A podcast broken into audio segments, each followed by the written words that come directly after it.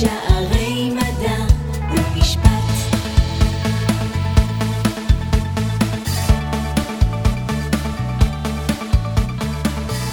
אתם מאזינים לפודקאסט האקדמי של שערי מדע ומשפט.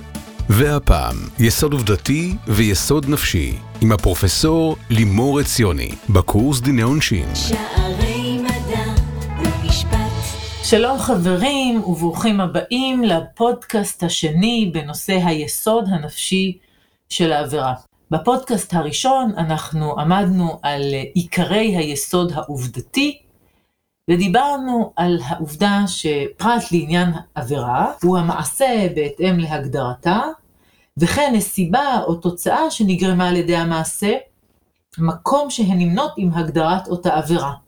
למעשה, למדנו שבכל עבירה פלילית ישנו יסוד עובדתי המורכב מרכיב חובה, רכיב המעשה, ושני רכיבי רשות שיכולים להתקיים בהגדרת העבירה, ויכולים שלא להתקיים בהגדרת העבירה, והם רכיב הנסיבה ורכיב התוצאה, אבל שעה שרכיב התוצאה מתקיים בהגדרת העבירה, הרי שהוא מגדיר לנו עבירה תוצאתית, ועבירה תוצאתית היא שונה מעבירה התנהגותית ללא רכיב התוצאה, ומכאן שכל ניתוח העבירה מתנהל אחרת לגמרי. עבירה התנהגותית יש בה על פי רוב התנהגות ונסיבות, ויסוד נפשי שצריך להתייחס אליו, ומיד נתייחס אליו, אבל בעבירה תוצאתית צריך לתת את הדעת לתוצאה גם בהיבט של היסוד העובדתי, כלומר בחינת הקשר הסיבתי בין ההתנהגות לבין התוצאה, וגם אה, בחינת קשר סיבתי בשני ההיבטים שלו, כן? קשר סיבתי עובדתי וקשר סיבתי משפטי, ובשלב של ניתוח היסוד הנפשי, אה, אנחנו צריכים להתייחס לרכיב נוסף.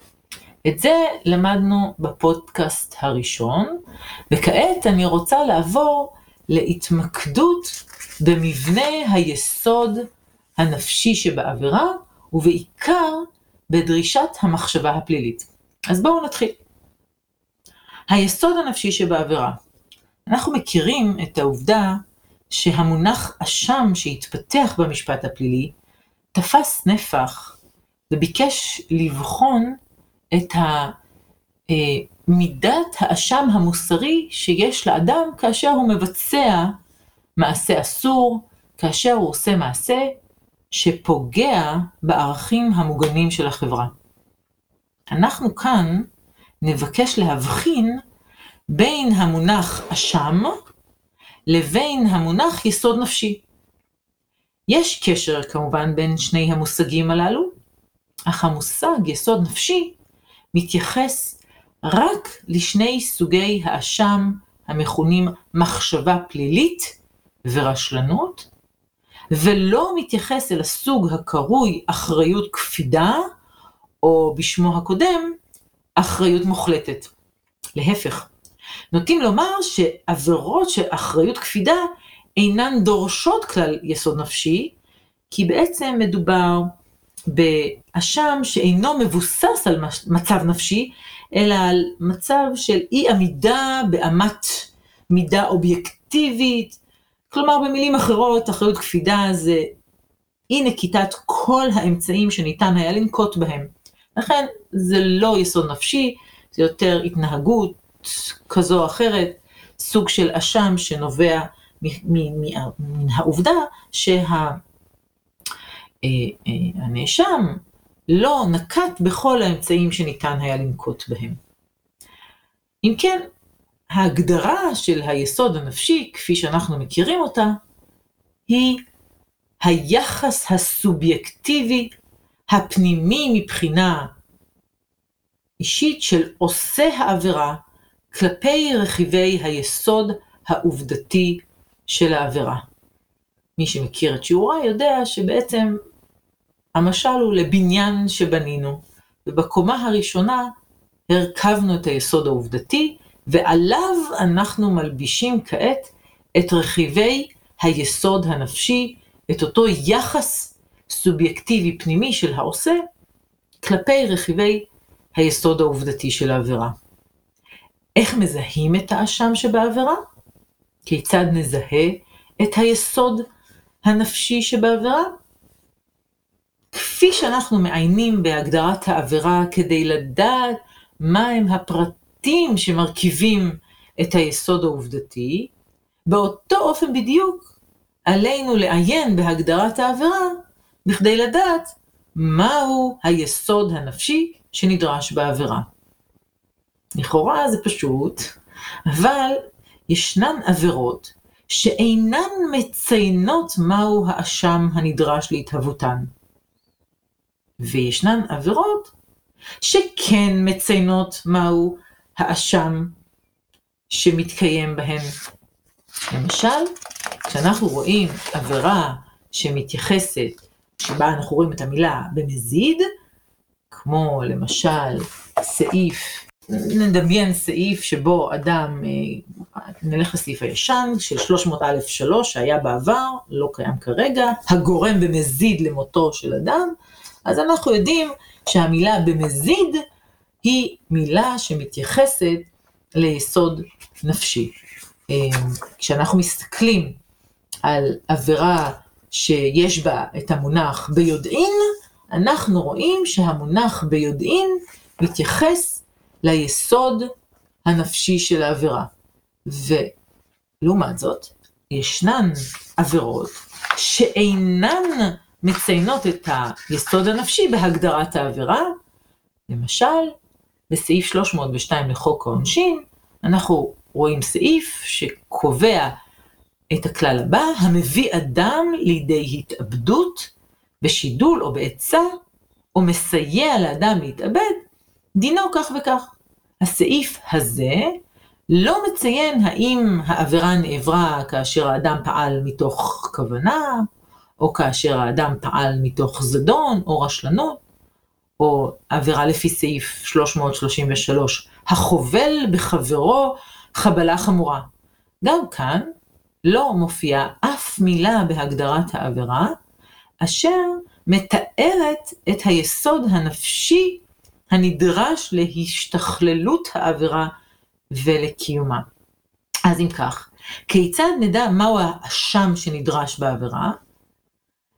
Uh, התשובה לכך היא מתחלקת, כפי שאנחנו רואים, לתקופה שלפני תיקון 39 לחוק העונשין ולאחריו. עד תיקון 39 לחוק העונשין, לא נכללו הוראות בעניין הזה, לא בפח"פ, בפקודת החוק הפלילי המנדטורית, וגם לא בחוק העונשין.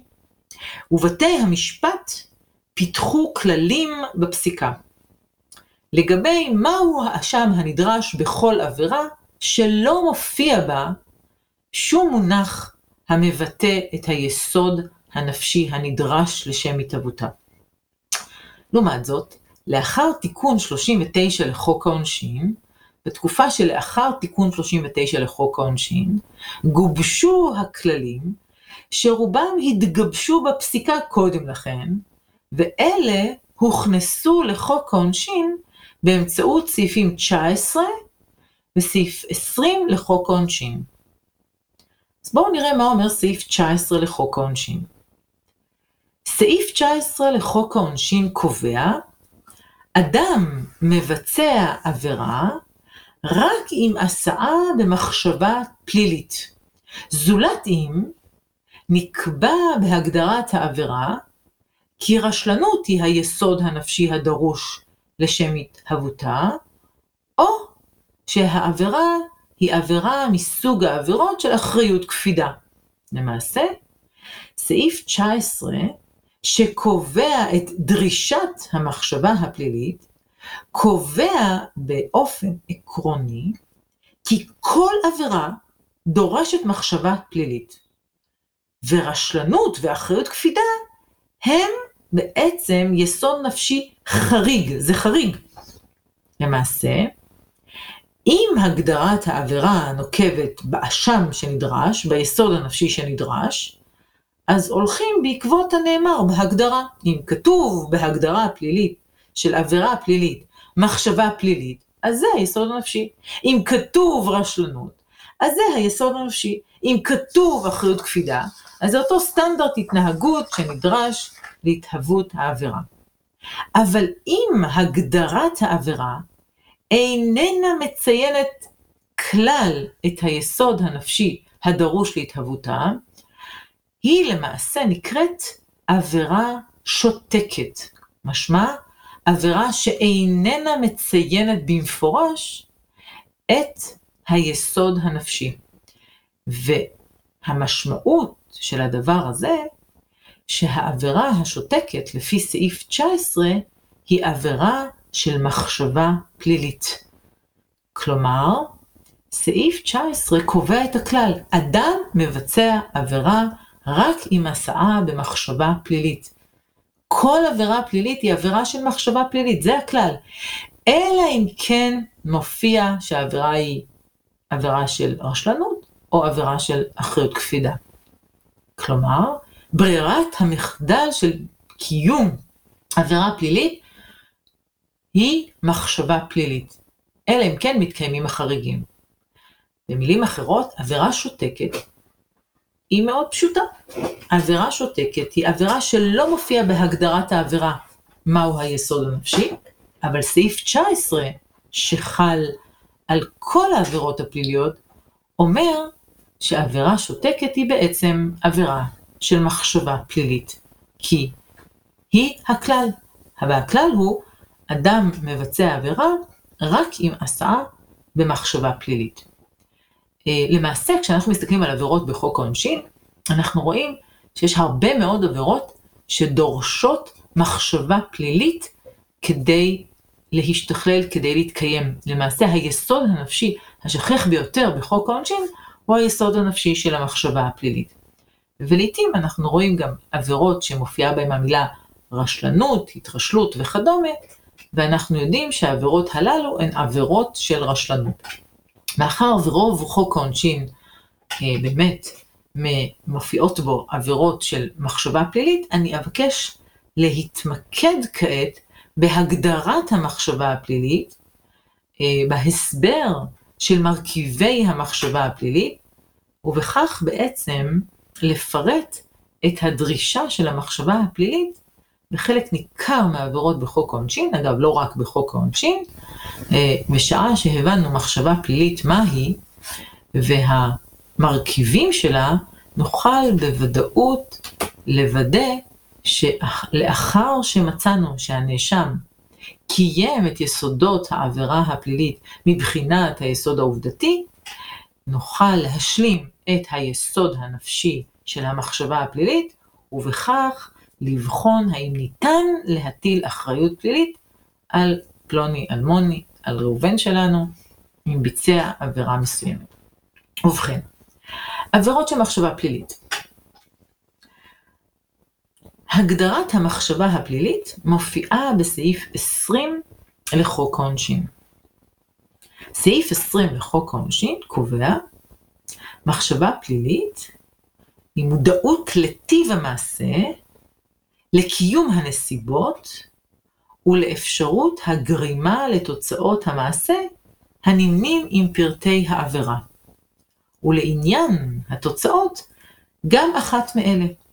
כוונה, במטרה לגרום לאותן תוצאות, פזיזות שבאחת מאלה. אדישות, בשוויון נפש לאפשרות גרימת התוצאות האמורות, או קלות דעת, בנטילת סיכון בלתי סביר לאפשרות גרימת התוצאות האמורות, מתוך תקווה להצליח למונען. אנחנו נתמקד היום בסעיף 20א1-2, ונבחין ונבין, נבחין מה זה מחשבה פלילית, ונבין מה זה מחשבה פלילית, ונבחין בין החלקים השונים שמרכיבים את המחשבה הפלילית. אז אם כך, הנאשם מבצע את היסוד העובדתי של העבירה במחשבה פלילית, כאשר הוא יודע מה הוא עושה, ואף על פי כן הוא עושה זאת. במילים אחרות, הנאשם בוחר לבצע את היסוד העובדתי של העבירה. למעשה זאת דרגת האשם הגבוהה ביותר, זה היסוד הנפשי החמור ביותר. כי אדם בוחר לבצע את היסוד העובדתי של העבירה, אף על פי כן שהוא מבין והוא יודע מה הוא עושה. לפי ההגדרה של סעיף 20, שכרגע התייחסנו אליה, מחשבה פלילית היא התייחסות סובייקטיבית מסוימת של העבריין כלפי רכיבי היסוד העובדתי של העבירה. התייחסות סובייקטיבית שמקבלת ביטוי בשני מישורים. מישור אחד הוא המישור ההכרתי, או במילים אחרות, המישור התודעתי, והמישור השני הוא מישור חפצי או רצוני. מהו המישור ההכרתי? במישור ההכרתי, המחשבה הפלילית מתבטאת אצל הנאשם בקיום מודעות לכך שהוא מבצע את היסוד העובדתי של העבירה. כלומר, הוא מודע למה שהוא עושה. המישור החפצי, לעומת זאת, למחשבה הפלילית, או המחשבה הפלילית מתבטאת באחת משתי צורות, או רצון להביא לידי התוצאה האסורה, או צורה שמכונה פזיזות, ומשמעה אדישות או קלות דעת ביחס לאפשרות שהתוצאה תיגרם. אני רוצה להתמקד קצת בנפקות המישור ההכרתי והמישור החפצי. אני רוצה קצת להתמקד יותר לעומק במה זה בדיוק המישור ההכרתי, מה זאת אותה מודעות. ואחר כך נעבור להבנה של מה זה המישור החפצי רצוני הזה. אז נתחיל עם המישור ההכרתי. המישור ההכרתי, דרישת המודעות של סעיף 20, מתייחסת לכל אחד מרכיבי היסוד העובדתי. כלומר, מעשה, נסיבות ותוצאה. אני אומר כזה דבר. המישור ההכרתי מזהה בעצם מה מצאנו בעבירה הספציפית מבחינת היסוד העובדתי, הוא מתייחס לכל מה שמצאנו מבחינת היסוד העובדתי. אם מצאנו אה, מעשה, שזה כמובן תמיד נמצא, כי אין יסוד עובדתי בלי מעשה, אז צריך עכשיו, במישור ההכרתי, להראות את המודעות לטיב המעשה. אם מצאנו נסיבה, יכולות להיות נסיבות, גם יכולות שלא להיות, אבל אם יש נסיבה או נסיבות בהגדרת העבירה שאנחנו מנתחים, אז אנחנו עכשיו צריכים להראות את המודעות של הנאשם לכל אחת מהנסיבות שמופיעות בעבירה. אם יש אחת זה אחת, אם יש עשר, אם יש עשרים, כל אחת מהנסיבות. הנאשם צריך להיות מודע לכל אחת מהנסיבות. ואם מצאנו שהעבירה היא עבירה תוצאתית, אז אנחנו צריכים להראות את המודעות של הנאשם לאפשרות גרימת התוצאה. בעצם פה טמון הבדל מאוד גדול. בעוד שנדרשת מודעות לטיב המעשה ומודעות לקיום הנסיבות, נדרשת רק מודעות לאפשרות גר... ש... גרימת התוצאה, משום שהמעשה והנסיבות מתקיימים בעת ביצוע העבירה, והתוצאה היא אירוע עתידי. אז בעצם, אם אנחנו רוצים לראות את המישור ההכרתי, את המודעות של הנאשם, אנחנו בוחנים את המודעות לטיב המעשה שהוא עשה, שהוא יודע מה הוא עשה.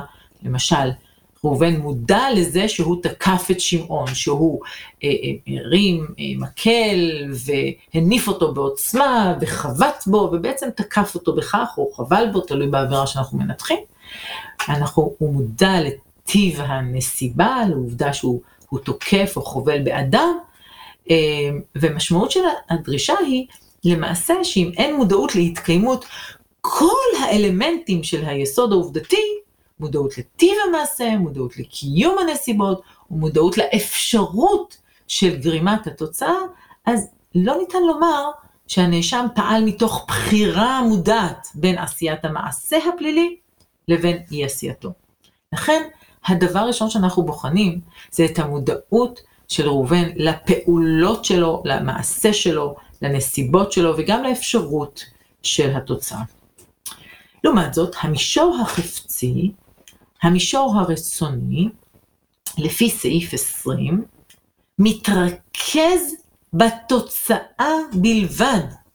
כלומר, אחרי שנוכחנו לדעת כי בשעת המעשה, הנאשם היה מודע למהות המעשה שהוא עושה, וגם היה מודע להתקיימות הנסיבות המפלילות, וגם היה מודע לאפשרות שתיגרם התוצאה האסורה, מעמיד סעיף 20 את השאלה הבאה החשובה מאוד, מה היו כוונותיו של הנאשם בעת עשיית המעשה, ביחס לתוצאה האפשרית. אני חוזרת על השאלה הזאת, היא מאוד חשובה.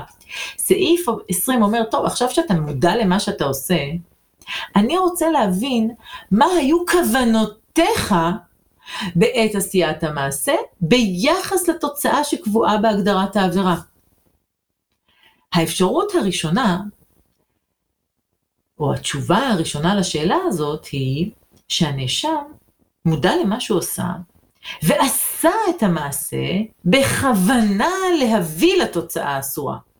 זאת אפשרות חמורה יותר מכל דבר. הוא מודע לזה שהוא חובל בחברו, מכה אותו, הוא מודע לזה שזה אדם, זה לא משהו חפץ או משהו אחר, והוא מודע לאפשרות שהוא יגרום לו חבלה חמורה, ולמה הוא עושה את זה? כי הוא מתכוון לגרום לתוצאה, הוא מתכוון להביא לתוצאה אסורה. זה, זה הכי חמור, זה אומר שהעבירה בדרגת אשם מאוד גבוהה, היסוד נפשי הכי חמור.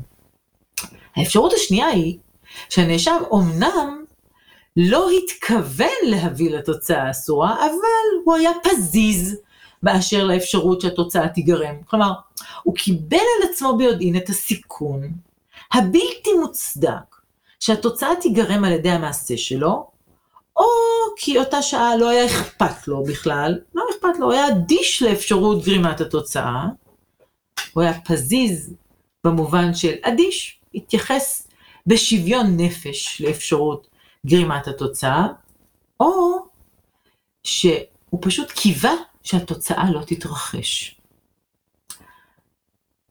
במילים אחרות, הוא נטל סיכון בלתי סביר לאפשרות גרימת התוצאות האמורות, מתוך תקווה להצליח למונען. למעשה, האפשרות השנייה, הפזיזות, היא פחות חמורה מהראשונה, מהכוונה, אבל גם בתוך הפזיזות, בתוך האפשרות השנייה שפעל בה הנאשם, אנחנו מבחינים בין שני מצבים. שהאחד הוא חמור יותר, אדישות, כלומר שוויון נפש, אדישות ביחס לגרימת התוצאה האמורה, והשני קל יותר, והוא נקרא קלות דעת, לוקח, בעצם הוא לוקח סיכון בלתי סביר, והתוצאה בסוף נגרמת.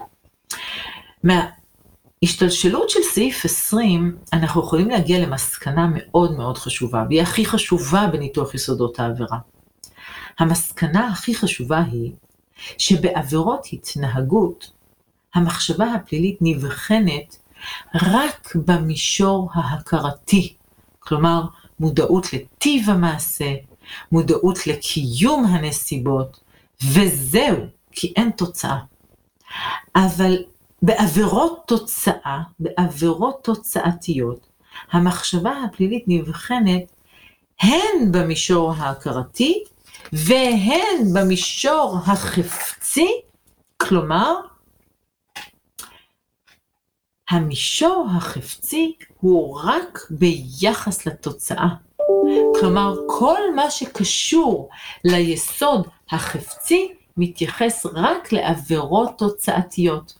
ואז צריך לבחון גם את המודעות לאפשרות גרימת התוצאה ששייך למישור ההכרתי, וגם את כל מה שקשור למישור החפצי, כלומר, האם הנאשם המשיך ועשה את המעשים שלו מתוך כוונה לגרום לתוצאה, או מתוך פזיזות שבאדישות, או שמא מתוך פזיזות שבקלות דעת. בכל אחד משני המושגים, כוונה ופזיזות, יש שני מישורים, הכרתי וחפצי, בכל מישור מישור נשאלת בעצם שאלה אחרת. כשאני בש... במישור ההכרתי, אני שואלת את השאלה, האם הנאשם חזה את הנולד? האם הוא עושה את המעשה במודע? האם הוא עושה את זה כי הוא ער לאפשרות ש... שתיגרם התוצאה האסורה? אם הוא לא היה מודע, הרי שהוא גרם לתוצאה ללא מחשבה פלילית, כי לא הייתה מודעות. אבל אם הוא כן היה מודע, הרי שהוא גרם לתוצאה במחשבה פלילית. למעשה הידיעה מראש שיש לנאשם, שהצעד שהוא הולך לעשות עלול לגרום לתוצאה פלונית, היא זו שנותנת בידיו את יכולת הבחירה בין גרימת תוצאה לבין הימנעות ממנה. ואנחנו צריכים לתת את הדעת לשאלה הזאת. אחר כך אנחנו שואלים למה? למה למרות שאתה מודע לאפשרות שתיגרם תוצאה, למה אתה עושה את המעשה הזה? אנחנו רוצים לברר את דרגת החומרה של המחשבה הפלילית שלו. אנחנו יכולים לברר ולהבין האם הוא עשה את זה כי הוא רוצה שתיגרם תוצאה, הוא רוצה לגרום לתוצאה, או שהוא פשוט לא אכפת לו, או שהוא מחליט להתעלם ביודעין מהסיכון שהתוצאה תתרחש, כלומר הוא ממש נמצא במצב של, של קלות דעת. צריך להבין חברים, שהמשמעות של ניתוח היסוד הנפשי מאוד מאוד תלויה בהחלטה שאנחנו הגענו אליה כאשר אנחנו ניתחנו את היסוד העובדתי. כשאנחנו מזהים שהיסוד הנפשי של העבירה הוא יסוד נפשי של אה, אה, מחשבה פלילית, אנחנו צריכים להבין שכשזיהינו עבירה תוצאתית, אנחנו צריכים לעשות עוד שתי פעולות גם בניתוח היסוד הנפשי. ואם אני מסכמת עבירה תוצאתית באופן מוחלט, אז צריך להבין שיש לנו התייחסות נוספת ביסוד העובדתי, כלומר כשזיהינו תוצאה צריך לנתח גם את הקשר הסיבתי העובדתי, מבחן האלמלא, וגם את הקשר הסיבתי המשפטי, מבחן הצפיות וכולי. ובמובן של היסוד הנפשי, אנחנו צריכים לבחון במישור ההכרתי גם את המודעות לאפשרות גרימת התוצאה, ובמישור של החפץ בתוצאה, צריך לבחון האם הנאשם פעל מתוך כוונה לגרום לתוצאה, או מתוך אדישות לאפשרות שתגרם התוצאה, או מתוך תקווה ולמנוע את התוצאה, מתוך תקווה שהתוצאה לא תתממש, שזה קלות דעת. למעשה, חברים, כשאנחנו מדברים, אני אשתמש בדוגמה להבחנה בין כוונה, אדישות וקלות דעת, כדי שתבינו את הדקויות. כשאדם, כשראובן מכוון אקדח לראשו של אדם ויורה, הוא חפץ בתוצאה. היחס החפצי הוא מודע למה שהוא עושה, הוא מודע לטיב המעשה, הוא מודע לאפשרות, לקיום הנסיבות, הוא מודע לאפשרות גרימת התוצאה, והוא חפץ בתוצאה. וכשראובן מכוון אקדח לראשו של שמעון, ובאמת הוא לא רוצה לגרום למותו של שמעון, הוא רק רוצה להראות שהוא יודע לקלוע מרחוק ממש מדויק.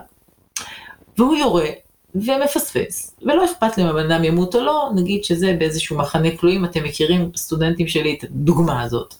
אז לא אכפת לו אם מישהו ימות, כי באמת לא, אין לו, אין לו ערך לחיי אדם. הוא אדיש לאפשרות שמישהו ימות. המטרה שלו זה להראות את היכולות כליאה למטרה שלו. במצב דברים כזה, הוא מודע לטיב המעשה שלו, הוא מודע לקיום הנסיבה, והוא גם מודע לאפשרות גרימת התוצאה, אבל הוא לא מתכוון לגרום לבן אדם למות, אבל לא אכפת לו אם הוא ימות, שזאת אדישות. זה שוויון נפש לאפשרות גרימת התוצאה.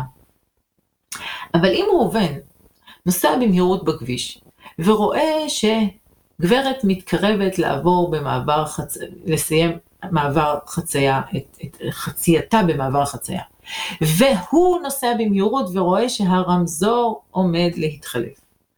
והוא אומר, אני כבר, אני אתפוס את הרמזור והיא תעבור את, ה, את, ה, את המעבר חצייה, ובעצם זה לא קורה והוא דורס את האישה שחוצה את מעבר החצייה. פה אי אפשר לומר שהוא רוצה, חפץ, מתכוון לגרום למותה.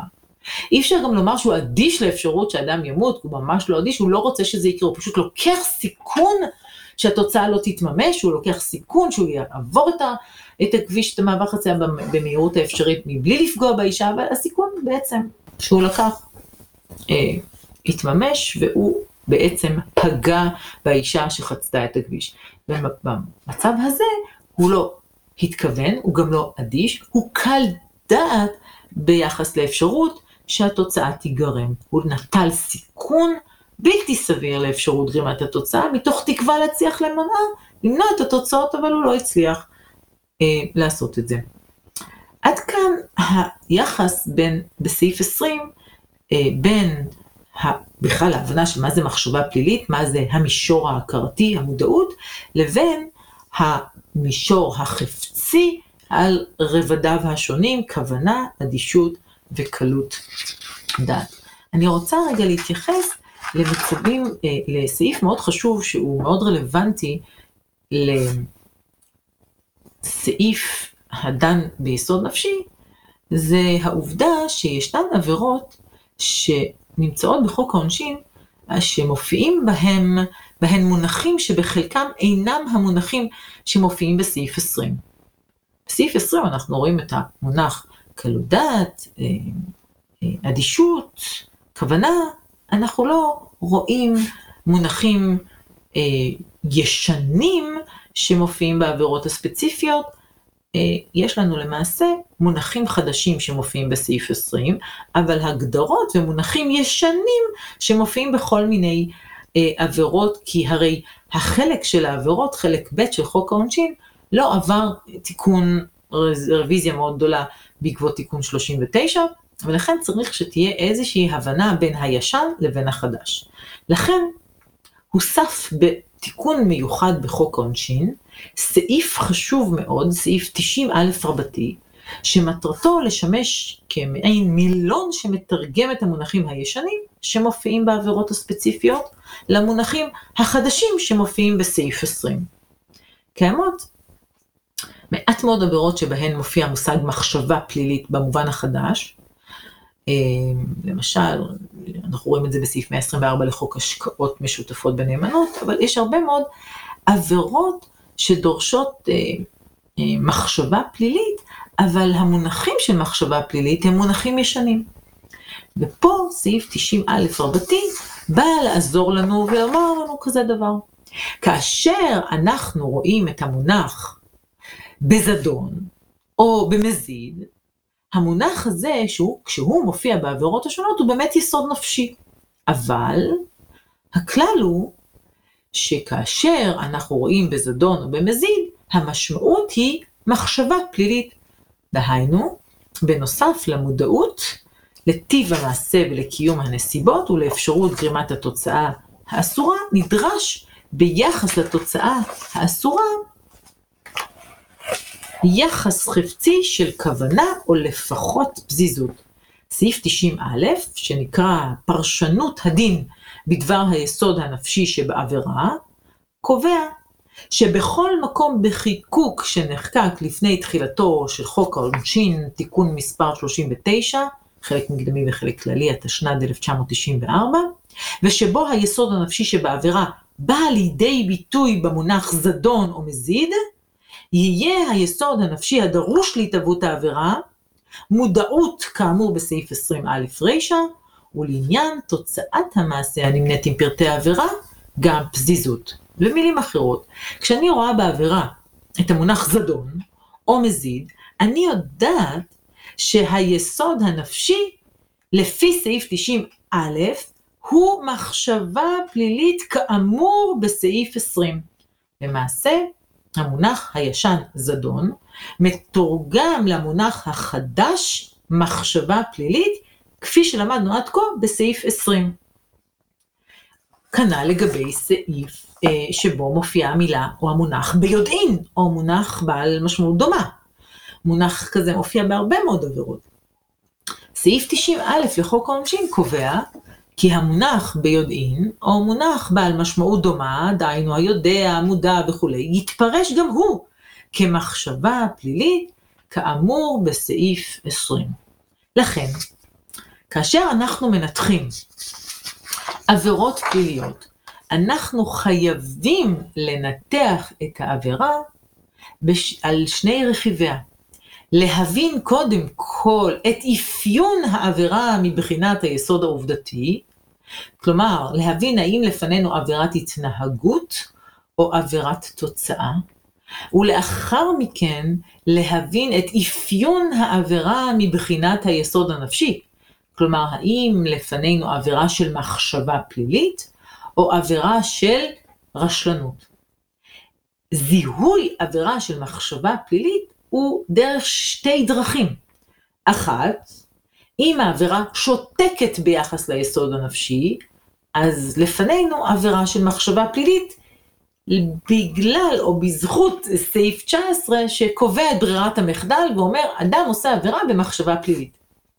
אבל אם העבירה היא עבירה שכתובים בה מונחים ישנים, כמו בזדון, כמו במזיד, כמו ביודעין, אז לפי סעיף 90א, המילון של מתאים את מונחי דיני העונשין, אנחנו נבין שלפנינו עבירה של מחשבה פלילית, כי הרי סעיף 90א מעביר אותנו מזדון ומזיד או ביודעין לסעיף 20 בחוק העונשין הקובע מחשבה פלילית. עוד מילה אחרונה ביחס ליסוד נפשי של רשלנות, סעיף 90א רבתי, שגם כן מתרגם את הישן לחדש, קובע ב-90א5 שאם בחיקוק שנחקק לפני תחילתו של החוק מופיע המונח התרשלות, אז מונח זה יתפרש כרשלנות כאמור בסעיף 21. אז למעשה אנחנו יכולים לזהות את אפיון היסוד הנפשי של העבירה, כי אם כתוב בו התרשלות, אנחנו יודעים שזה רשלנות, אם כתוב רשלן, זה רשלנות, אם כתוב במזיד, בזדון, ביודעין, זה מחשבה פלילית לפי 90א רבתי. אם לא כתוב כלום, הרי זאת עבירה שותקת ביחס ליסוד הנפשי, זאת עבירה של מחשבה פלילית, בשל סעיף 19 שמגדיר את ברירת המחדל. עד כאן חברים, סעיף 20 לחוק העונשין, והדיון ביסוד הנפשי של העבירה ודרישת המחשבה הפלילית. נתראה בפודקאסט הבא. להתראות. ביי חבריה. האזנתם לפודקאסט האקדמי של שערי מדע ומשפט. תודה ובהצלחה בבחינות. שערי